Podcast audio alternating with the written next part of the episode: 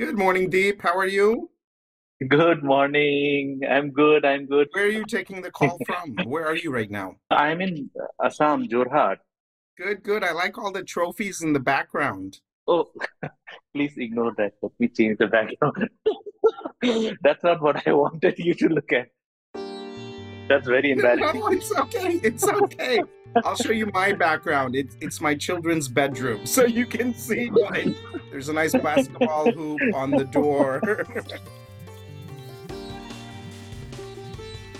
Welcome back to No Cost Extension. My guest today is Deep Jyoti Sonu Brahma, the founder and director of Farm2Food Foundation, an organization based in Assam that engages young people in farm and food entrepreneurship with the long term goal of making communities self reliant and sustainable.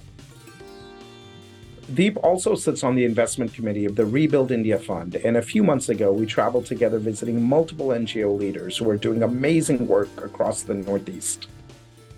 While I've worked in this sector for nearly 25 years, I realized my ignorance. And through these interactions, I began to learn about the distinctiveness that exists, taking into account multiple cultures and geographies. This requires a unique lens to effectively support NGOs in this region.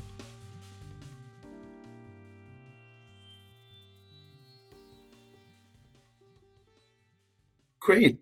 To begin with, I guess I want to start by just saying thank you for allowing us as Dasra and colleagues of mine that are part of the Rebuild India team to visit a region of India that we are still, as Dasra, fairly unfamiliar with. And that region is the Northeast. And I think every day we had with you was a learning experience for sure. And so, for example, even calling the region the Northeast and realizing every state, and even within the state, there's so much diversity that a one size solution does not make sense. So I think to start, I'd just love to hear a little bit about the region overall, what you think about it. What are some of the misconceptions that you feel people may have about that region, as well as if you can go into a little bit of detail about the diversity that exists there as well, and why certain solutions that work in certain areas of the Northeast may not be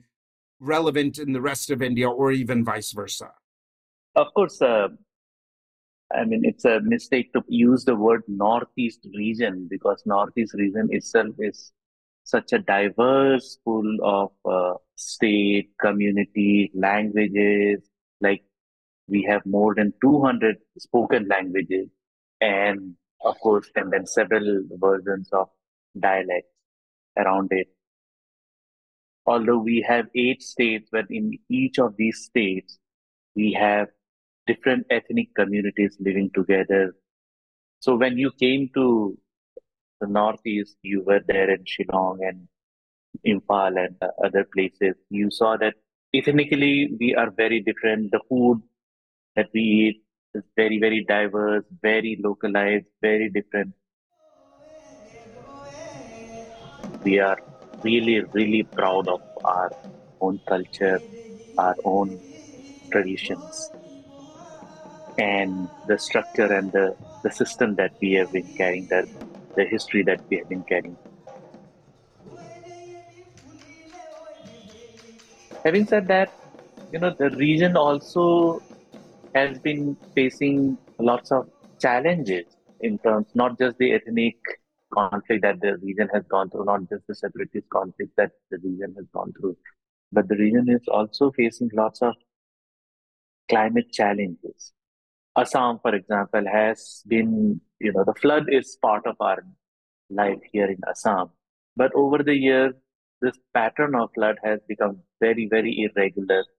There are lakhs and lakhs of people who become climate refugees in their own land they have been losing their agriculture land, their home, their schools, and they're forced to live in a refugee center, in a shelter, in a very, very dehumanizing situation. We also have communities, like for example, the tea garden communities, who were forced long time back to migrate all the way up here in Assam from the Chotanagpur plateau of India and were forced to work in a very, very difficult circumstances in the tea garden areas. Then we have in the hills, in the mountain region, we have communities who are over the year has become extremely vulnerable. There are some communities whose population is probably around 500 to 600 to about 1000 extremely vulnerable group there are because of the erratic rainfall you know the entire food system that we used to be entire forest and ecology system that we were dependent upon is also going through a major shift and because of which you know our own culture our own uh, engagement with our resources, local resources or ecology or environment or forest is changing very, very rapidly. When we were there with you a few weeks ago, we met probably about 50 different organizations representing hundreds of communities that they serve. And I know one of the things that we spoke about in particular in Guwahati was around, as it related to climate, individuals and communities that live in and around rivers. And there was a conversation about the riverbanks. I think if you can talk a little bit about that, because I feel like that this is something that, again, everyone knows climate change is real, it's happening. Like you were saying, floods have always happened. In fact, I was surprised a few years ago to realize that while the rest of India calls it monsoon season, you have literally flood season. It's not even monsoon because that is what happens. But if you can tell us a little bit about what has been the effect of more recent climate change to communities who live in and around the rivers. Very important to talk about the impact of climate when you talk about Northeast region. And traditionally, the flood system in Assam, because of this flood system, because of this river system, Assam has one of the most fertile land we had here in this part of the world.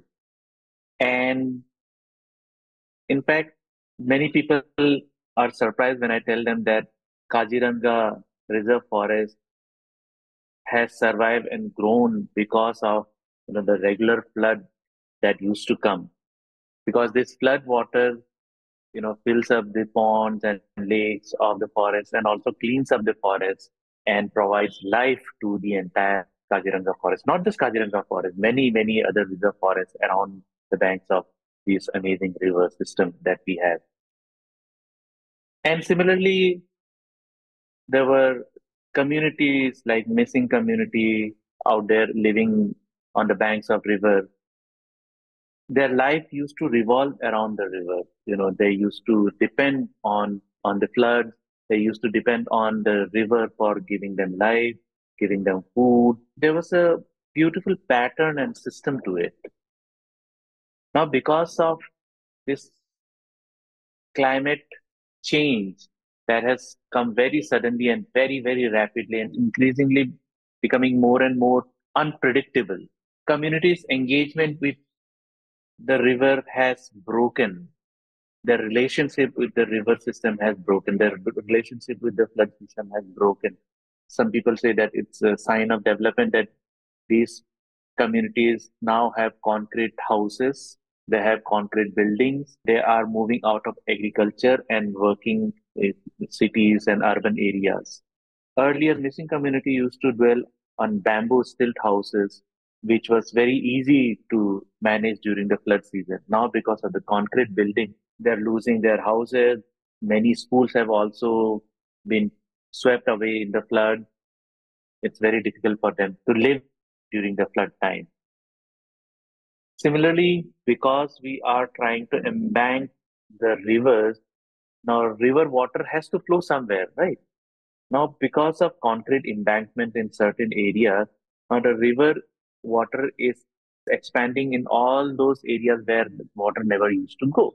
And because of that, people who were not used to flood water are now facing this sudden onslaught of floods. And when the flood comes along with that disaster also happen you know uh, the other interesting thing that i was reading up into yesterday's newspaper is that there was a census done on the water bodies and we found out that in assam particularly in assam apart from the rivers and you know other big water bodies, the smaller lakes and ponds. Almost 98%, 95% of these small ponds and lakes are now owned by private individuals. And only about 3 or 4% are owned by the community, the society, and the larger people. Now, earlier, what was happening was that it was the other way around. It was a community property, it was a society's property. So everybody used to take care of the lake, the water system, the water bodies in the villages, in and around the forest. And therefore, each and everyone used to have a relationship with the water body relationship with the forest, relationship with man, animal, trees, mountain, river, everything, you know, everything around them. And that was a very beautiful, holistic relationship that it was not anthropocentric. You know, the forest and the environment was in the center. And human beings were part of that entire ecosystem. Now, the kind of development that we are seeing is is pushing that narrative out and bringing the ethnocentric approach. And because of that, now we are chopping off forests to set up agricultural land, to set up cities and urban areas. And that has seen a devastating impact in the Northeast. No, they, and in hearing you speak about this, it reminds me of when we were outside of Shillong visiting communities which have been supported by NESFAS. And I think the village we went to also had 31 different species of rice one village. And so, if you can talk a little bit more about the relationship again with community and land and how the indigenous communities of the world protect some 80 to 90% of our biodiversity, that would be fantastic. The amount of biodiversity that we have in the region is mind blowing. You know, even Farm2Food, what we have been doing is trying to revive some of these indigenous varieties of food the forest food mainly. So, you know, uh, one interesting aspect of our Bihu, now this still we have the, you know, one of the most colorful and joyful and feasting Bihu and lots of Bihu dance also happens during this period. There is this tradition of serving 101 varieties of vegetables and herbs to the guests. And the constituent of these 101 varieties of vegetables and herbs keeps changing, you know, after every few miles. So you can imagine the amount of diversity uh, required for such changes to happen. But over the year, we have forgotten how to identify these vegetables and herbs. We have forgotten how to engage with the forest. We are becoming slowly and slowly more dependent on the market. And therefore, we are losing touch with, you know, what's around us we are losing touch with our traditional varieties of resources that we have around that. And therefore, organizations like NESFAS, organizations like Farm2Food, even a friend of mine, Samir Bodola, he is also working on forest food. So there are many organizations doing some wonderful work around bringing back those traditional food system. And also not just bringing it back onto the table, but also building a relationship, reviving those relationships with the local food, and making people proud of their own heritage and traditional system. But along with that, there is also this effort to ensure that whatever conversations that we are having about the food system, there is a certain scientific basis also. So when I'm saying that these are some of the 25 or 30 varieties of local herbs and vegetables that needs to be consumed at that needs to be served at the midday meals in school that needs to be served at home there are also scientific nutritional mapping that has been done by assam agriculture university's food science department who have come up with a beautiful booklet even NESFAS has come up with a amazing booklet on the nutritional value of each of these traditional foods. In fact, I remember there was this person who had put up a picture of local variety of herb, probably on one of the social media page. And suddenly he gets a call all the way from USA saying that we have seen this picture. Can we request you to supply us these herbs? Because we found out that it has got one of the highest nutrition value and we want to do a commercial marketing of this product. And we were very surprised to see that, that, you know, it is quite in high in demand. But at the same time, we are also cognizant of the fact that the products that we have in the forest, the product that we have around us, the local resources may not be enough to do a commercial engagement. You know, we do not produce huge amount of any product to be a commercially successful. We grow enough to sustain us and happily sustain us rather than, you know, uh, become commercially rich. Uh, yet what was clear to me in visiting the Northeast was each community is so spread apart and transportation going from one place to the next. And so these large models of community kitchens in a manner that has 10, 15, 20 million people in a city make a lot of sense, but they don't make sense when you're in more rural settings with lesser populations. And so if you can speak a little bit about your own organization, Farm2Food, how did it start? How are you bringing some of these principles of indigenous foods to the table and engaging children and youth at an early stage, while of course providing them nutrition? Uh, that that would be very helpful.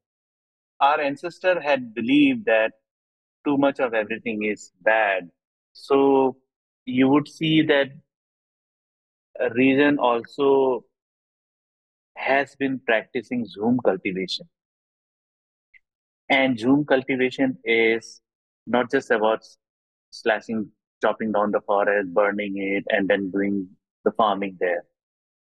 It is about mindfully clearing a small space, small patch of forest land to do farming, to do mindful farming, and then after some point of time, moving out of that place so that the land has enough time to regenerate itself. You know, and that was the mindful engagement our ancestor had built you know, do not, we were told not to focus on increasing the number, but focus on increasing the diversity, even in our agriculture pattern, in, even in our cropping, you know. So when in the paddy field, you will see that there is rice growing, but there are also lots of amazing nutrition filled herbs, as well as there are fish in the paddy field. So it is providing you a holistic nutrition supply. So before we started Farm2Food, we were figuring out what you know what are some of the big challenges the region is going through, and what could be the possible solutions of it. We figured out that, like I said, Northeast is blessed with one of the most fertile land, but at the same time, the affinity toward agriculture among young people are slowly, slowly disappearing. Even with not just with young people, but even parents, even the farmers who are doing probably earning lots of money through agriculture would be happy to send their children away from agriculture, would be happy to see that their children are working in some other MNCs or government jobs. I mean, there's nothing wrong in those aspirations. But but you know we also need food somebody need to grow those food somebody need to grow food in a very very mindful approach and that's where we thought why not create an enabling environment to inspire young people toward a career of agri entrepreneurship and when we talk about agri entrepreneurship it is not just about providing the skills of agriculture and entrepreneurship. It is also a lot to do with the mindset.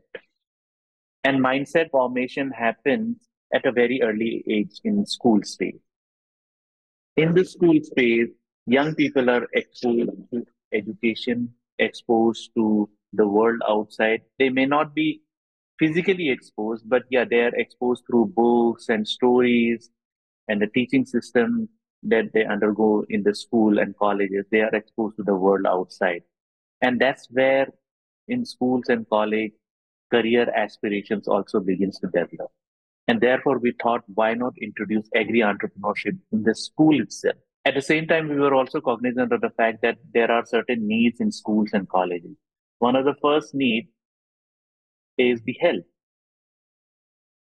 They will be still have one of the highest number of young people who are suffering from anemia. Maternal mortality rate is one of the highest in Assam. Clearly, many of these things are also linked with the nutrition deficiency in our diet. And unfortunately, we have not realized that most of the answers are lying within our reach. We may not have enough money to go to the market to buy some nutrition uh, related products from the market.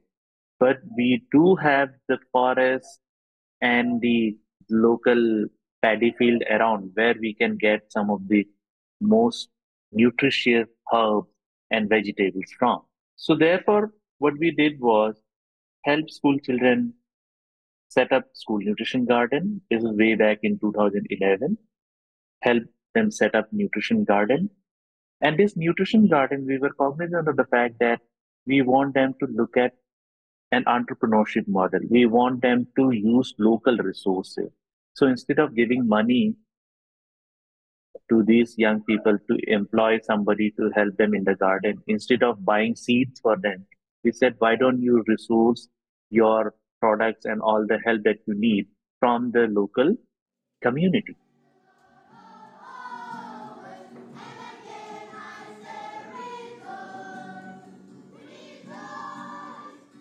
So these school children go to the local community, do a Bijdan Yatra, collect local seeds and saplings, bring it back, and then grow it in their own school nutrition garden. So they are, of course, using the local product and encouraging the local crops, local varieties of herbs and vegetables to grow in their garden.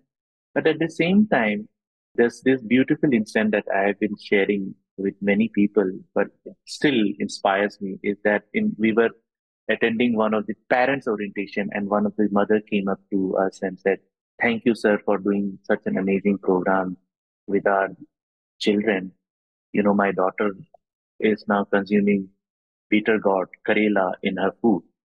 And we were taken aback, like, I'm a father, I'm a parent, I know the children and vegetables are usually North Pole and South Pole. They do not come together. And bitter gourd do not exist in their universe. I mean, not even in their multiverse. Yeah, not just one universe. so here, this 11 year old child was happily eating Karela in her lunch. So we went up to that girl and asked her, We heard that you're eating bitter gourd. That's fantastic. How did this happen? And the girl very easily said, No, this is the vegetable that I have grown. So you see, no amount of lectures on nutrition behavior will induce such change. This is coming out from their own experience of growing something, you know, and that's how the ownership uh, around food and vegetables are built. So nutrition is one major factor for us in the school nutrition garden. The second part, we are also cognizant of the fact that with good health, you also need good education in the school. And therefore, we have positioned the school nutrition garden as an open science and mathematics laboratory for children to learn science, math, of course, language also from each and every activity that they do right from picking up tools, gardening tools, talking about physics within that, why some equipments have tools have long handle, why some tools have shorter handle. There's beautiful, amazing physics chapter in that. Of course, picking the land for your farm is also very, very important. There are important science chapter in, involved in that. And they will, you and I, I don't know how many times we have uh, memorized the formula for perimeter, but we have never maybe used it, right? But here, children are not memorizing the formula for perimeter. They are using it because they need these formulas for fencing their school nutrition garden. Yeah, setting up their raised bed for nutrition garden. So learning science and math. So that's one big agenda for our school nutrition garden. Third aspect is that this is a first and exposure for these young people to earn some money from agri enterprise. which is their school nutrition garden. They prepare vermicompost. So these vermicomposts are bought by their parents, bought by the community members, and also bought by the teachers themselves. Many of these vegetables are bought by the teachers, the community members. Of course, it is supplied to the midday meal scheme that they eat in their school. So, nutrition, education, and entrepreneurship. These three combined gives them a starting point for thinking about agri entrepreneurship. But also at the same time, we are cognizant of the fact that we need to create an enabling environment around these young people also. So therefore, engaging with their mothers, engaging with their parents, engaging with the community on agri entrepreneurship spaces and opportunities. So we have cadres of Pasu Sakhi by those we have cadres of solar by those of solar Sakhis. We have cadres of Krishi Sakhis. These mothers and parents have been encouraging community members to adopt not just diversified income opportunities through livestock management, through crops management, also through using renewable energy solutions, but also creating a sustainable and ecologically sensitive uh, livelihood options around the community. So the community itself then becomes a model for young people to look up to. That yes, I can see my parents doing some wonderful work. I can see my uncle doing some wonderful work, picking up agri entrepreneurship. So I will also take this a notch higher up. So that's how you build an aspiration, career aspiration. Young people need to get exposed to such amazing work being done. And and having said that, they will the beautiful thing is we didn't have to start from the scratch. We just have to build linkages. You know, the agriculture practices that we are promoting in schools have been practiced for centuries by our community. It's just that bring that back inside the school.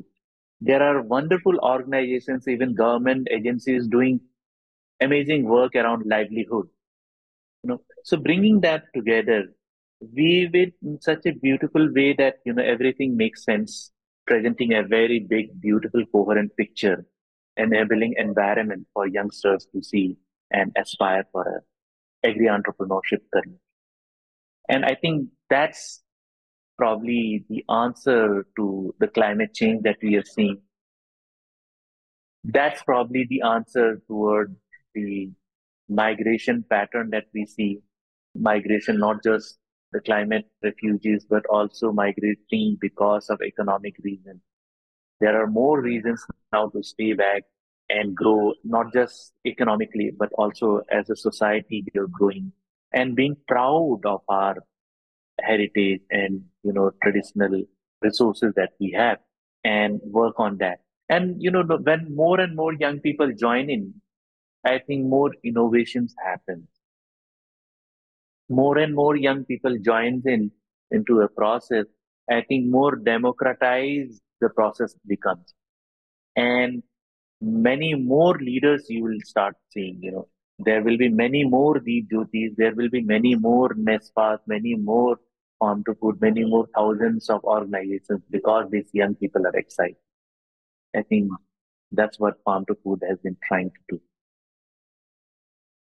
No, no, thank you, Deep. And like you were saying, while the name is Farm2Food, you've clearly touched upon youth mobilization, nutrition, STEM, entrepreneurship, engaging the community, climate change, diversity, where what one school does is actually quite different than what happens in another school. And so if you can just give us a sense of how many schools you're in, what are sort of your aspirations, that would be great like you said, one school would be very different from the other school because one school is located in a particular community. The school nutrition garden will be shaped and colored by the local community's knowledge and practices. So we started off with about 15 schools way back in 2011 and slowly slowly we directly expanded to almost about 200, 300 schools where we were directly going and working. And then we realized that that's very antithesis to our philosophy of diversification, anti to our philosophy of integrating the local culture and local practices into the farming. And therefore, what we have started doing is then inspire organizations, agencies to look at the model, adopt it in their local and localize in their, into their local customs, local practices, uh, agriculture, agroecology practices, and then run it. So far, we have been running this school nutrition garden program or what we call farmpreneur program are being run in almost six states across the country apart from the northeast region and all of them are working in school and all of them are working in government schools all of them are working in partnership with the local community where the local community and student and the school have come together to run the school nutrition garden we were very fortunate that the Assam government adopted the school nutrition garden program way back in 2016. And in 2019, we were invited for a Chintan Baithak, Chintan Sabha at MHRD. It was Ministry of Human Resource Development at that point of time. Uh, we presented our farmpreneur or school nutrition garden program. And then in 2020, just before the lockdown happened, government of India adopted this policy of school nutrition garden and they have notified all the school that serves midday meal to ensure that they have the school nutrition garden in the school also. So these practices going across the country right now. So 1.2 million schools are running this school nutrition garden program across the country. It's beautiful. Each school has their own beautiful ways of engaging it has its own beautiful color and composition. It's amazing. Given that you're working again across the country and most of our country is still very agriculture focused and farming is a livelihood. I think there are many other components to this. But when scale happens to that level, and you were even speaking about your own experiences of sort of going into two to 300 schools, how do you ensure sort of the soul remains in your program and in the programs that are sort of occurring across, you know, a million plus schools? I think that's a very, very pertinent question that you have put up. And when you scale, which very scary uh, term, because uh, while scaling, it's very difficult to maintain the original soul of the program. What we have been doing is that we have developed a basic, very, very simple framework. And wherever, whoever picks up the framework, we ask them to use the framework, but use the local contextual knowledge. The moment there is partnership with local farmers, there is partnership with local community, it automatically develops its own soul. So the soul may not be a northeast soul, the soul will be Maharashtrian soul. The soul will be Uttarakhand soul, you know, a Punjab soul, a, you know, a Karnataka based program or nutrition garden will have the soul and the culture and the ethos of local practice and traditional know-how of what is grown, the agro- agroecology practices of Karnataka, you know. I think there are amazing organizations across the country and agencies across the country who are doing some wonderful work. What needs to be done is to link up with them.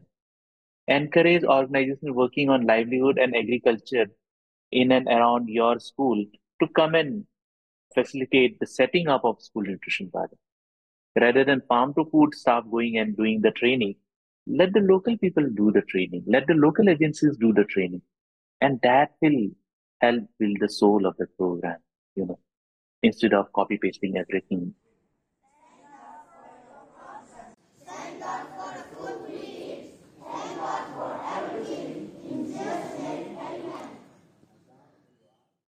I think that kind of brings us to then the Rebuild India Fund, which is, I think, the same sort of principles of the realization. We have phenomenal, small, localized organizations that exist across the country, and certain solutions cannot be cookie cutter approach, especially in even a region which I believe is about five crores, which is again the seven or eight states of the Northeast. Even if we're talking about a population of five crores, when we're looking at you know over 200 tribes and languages and whatnot spoken, it is very very different. And then when we think about the 1.4 billion people we have across the country, and the beautiful sort of pluralistic society that we currently live in, the premise of Rebuild, I would love for you to actually share with the listeners and what excited you about it? Why are you on the investment committee? And what are things that are being done differently, I guess, that you haven't seen in your sort of 20 plus years of being in the NGO sector? You know, why I was excited about Rebuild India was that it talked about bringing back the people into the center, bringing back the community into the center, bringing back those leaders who are located deep inside Imphal, you know, bordering Myanmar, bring out those leaders, leaders from Karnataka who are working with Devdasi, who herself has been through that Devdasi tradition and has come out, inspire them, celebrate them, celebrate these leaders who have gone through certain experiences, leaders who are close to the issues that they have been working with, and also working with communities that are very, very distant, very remote, and also in a very, very vulnerable space. And also giving the choice to the leader that, hey, I know that you're working in a difficult circumstances, you're working with a very vulnerable group of people so what kind of support you need? What kind of help you would need? What kind of program you would you like to run? You know, giving that choice is the differentiating factor, Deval, at Rebuild India.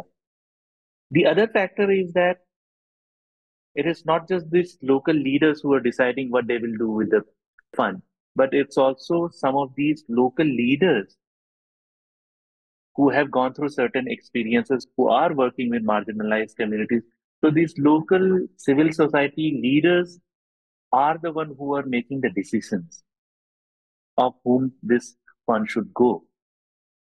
Right? Rather than somebody sitting, somebody from the donor agency sitting and deciding, oh, this fund should go to ABC organization, not to XYZ organization has better infrastructure or better social media presence or the leader can speak in English, you know, more communicative, more articulate. But it's the leader in from the grassroots who knows that there are some amazing work going on at the grassroots level, but they may not be the most articulate one. So I think that democratization, the selection process, democratization of how to use the fund, all this will, what I believe is will lead into rebuilding a new narrative of how we want to grow, how we want to develop our community, our society, and our country. That's why, you know, when I was presented with the idea of being part of Rebuild India, I said, yes, this is an opportunity to create a new narrative right, and rebuild our country in a more democratic, pluralistic, and diversified approach. It would also be interesting just for the group to understand how are funding decisions made within Rebuild? Who's on the investment committee? How do you all interact? What are some of the areas you think have gone well? How we operate is there are organizations who have been working with, let's say, hundred of organizations, smaller grassroots organizations. So these nodal organizations then refer some of the amazing work that is going on, and these organizations are then picked up by the Rebuild India team. And again, at Rebuild India team, the focus is not on, you know, on the proposal itself. The focus is on the LCV, the leader. Who's the leader of this organization? Which kind of community is it working? And the vulnerability index of the community and the issue that the organization is working on. So based on that, the decisions are made not based on how well you have written the proposal, not based on how well your metrics are, how good your numbers look like. You know, you were there in Imphal meeting when people were asking, you know, do you have a format for proposals? And when you said no, they were like perplexed and then looking at me. In fact, some of them came to me during the tea break and lunch break do we actually not need to submit any proposal? You know, they were like, can you share some structure format for proposal? I said, no proposal, Baba.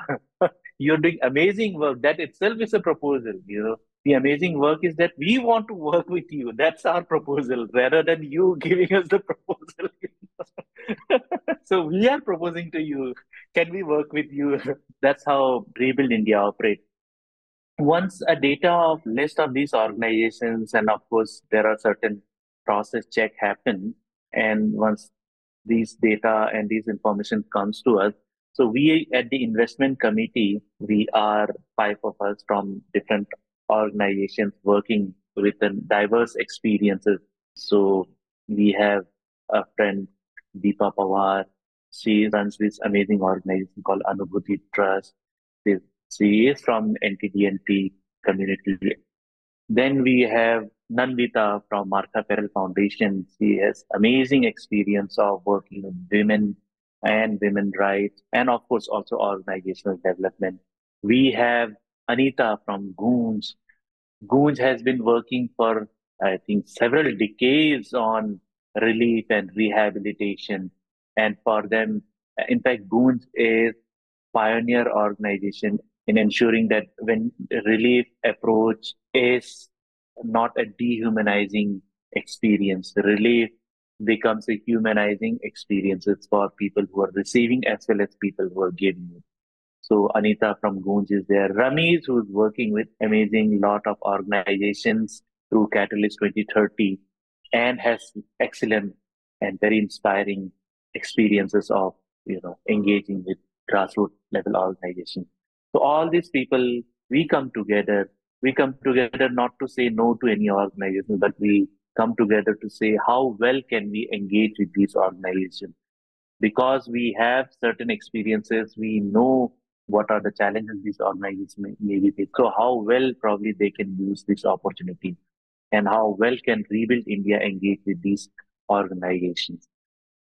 Thank you, Deep. And I think, you know, as we think about again, these organizations and, as you mentioned, the lived experiences that these NGO leaders have had, and how we feel that is the strongest sense of an individual's character, the integrity of the organization, and of course, going to other organizations who have worked with these entities, it's far better than a proposal. And, and I guess with that, what what were your lived experiences? How did you get into the NGO sector you grew up in the Northeast, you traveled quite a bit because your father worked with government. If you can shed some light onto that, that would be fantastic. So, Deval, my father was one of the first person to come out from his community and go for higher education. My grandfather was very unhappy because my grandfather wanted my father to stay back in the village and take care of the agriculture. I think I was fortunate that my father was a doctor and he was working with central government, so I got exposure to certain privileges in the region. I was born in Arunachal in this beautiful place called Bomdila, which is near Tawang. And I studied in Arunachal for some time and also studied in Assam for some time later on Bengal and, and Delhi and Mumbai later on. But during our growing up period in 80s and 90s, the region was going through a difficult phase. It was a tough time for any young person to be young. There were ethnic clashes happening. There were separatist movement going on. And because of which our education got hampered and many of us were probably not looking beyond, beyond probably five, six years, or most probably a couple of years ahead. We were not looking at, you know, what will be our career aspirations. We were probably not looking at, you know, to become a doctor or engineer or you know, such fancy jobs. We were looking at, you know, what is the need of the hour of our community and of our society.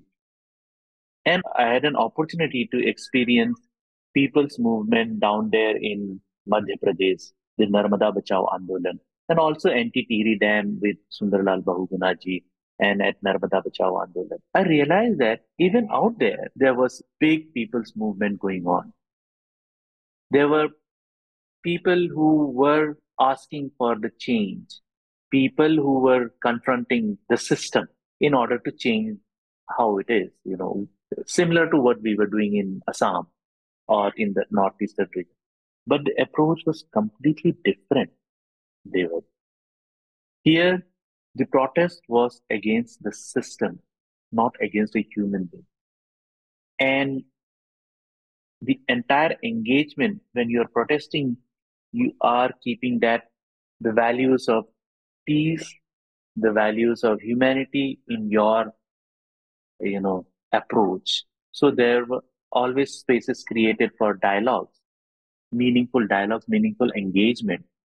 And that's how I realized that it is important to have your goal, which is your identity, your culture, your tradition. To achieve that, what is more important is the path that one takes. I'll use an example. These days, Tirth Yatra are happening quite regularly. You know, Tirth Yatra, a person evolves not because he or she has reached the Tirth. A person evolves because he or she has undertaken that journey, that yatra. That's the yatra where lots of introspection can happen. And once introspection and reflection happen, then the change starts happening.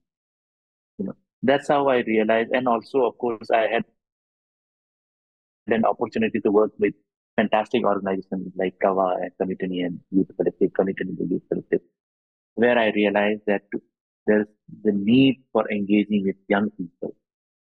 And all these experiences brought me back to Assam where I said I want to engage with young people, but I want to take the community along. I want to take the young people along. Just like in Rebuild India, the process of choosing should be left to the community, should be left to this young person. This young person will decide how she or he would like to set up her garden based on his or her assessment of the situation you know. And it is a community that will guide rather than i bring in my agriculture expertise and telling them how to grow and what to grow. It is the community which is guiding and inspiring and mentoring the young person to identify the process of growing and taking care of the entire uh, project. So rather than me i think the solution lies out there solution are with people and I realized that Farm2Food, we do not want to reinvent the same wheel by doing livelihood training program. We want to partner with organizations who are doing livelihood. So we have partnership with Goat Trust who are doing Pashu Sakhi training for us in our community. We have partners like Barefoot College who are helping us develop the Solar Sakhi program for us here. We have partnership with Community the Youth Collective who is helping us to take young people through a certain journey. So instead of us bringing everything under the sun, we are bringing this relationship back into this partnership. And that's how community also sees that, you know, one day there is Farm2Food team member, there is a barefoot college team member, there is a goat trust team member. So many people are coming together to do this work. So similarly, community also then comes together to do.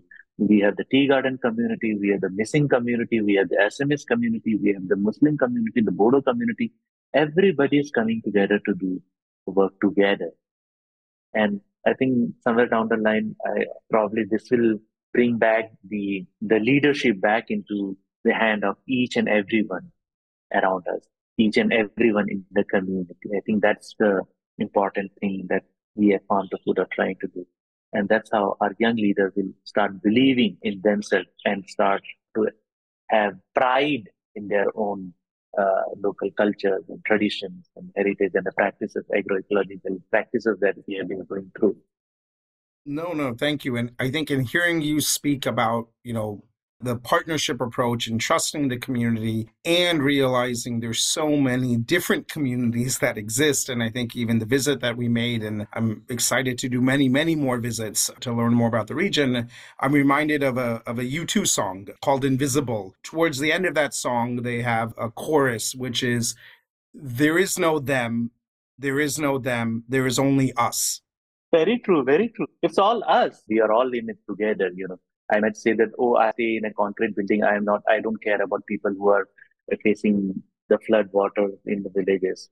But you know, sooner or later, that water will come to my place also, and and my food system will also get impacted by it. So everything is related to each other, you know. I learned at least on my trip, la la. lahe lahe, lahe lahe. Lai lai, lai lai, excuse me. Especially the world we live in, um, slow food, slow fashion, slow development is also required, which doesn't mean lazy or not having a sense of urgency. It means more sustainability. That's the philosophy of nature. Everything will surely happen, but slowly, slowly. Because when you go slowly, you're also giving space to everything around you to grow. So if you want to grow, you have to grow together, and to grow together, you have to go lahe lahe. Thank you so much, Deep, for sharing your time with us, with sharing your insights, for caring so much for the communities that you serve. Uh, and I think we have a lot to learn and a lot to change after listening to you.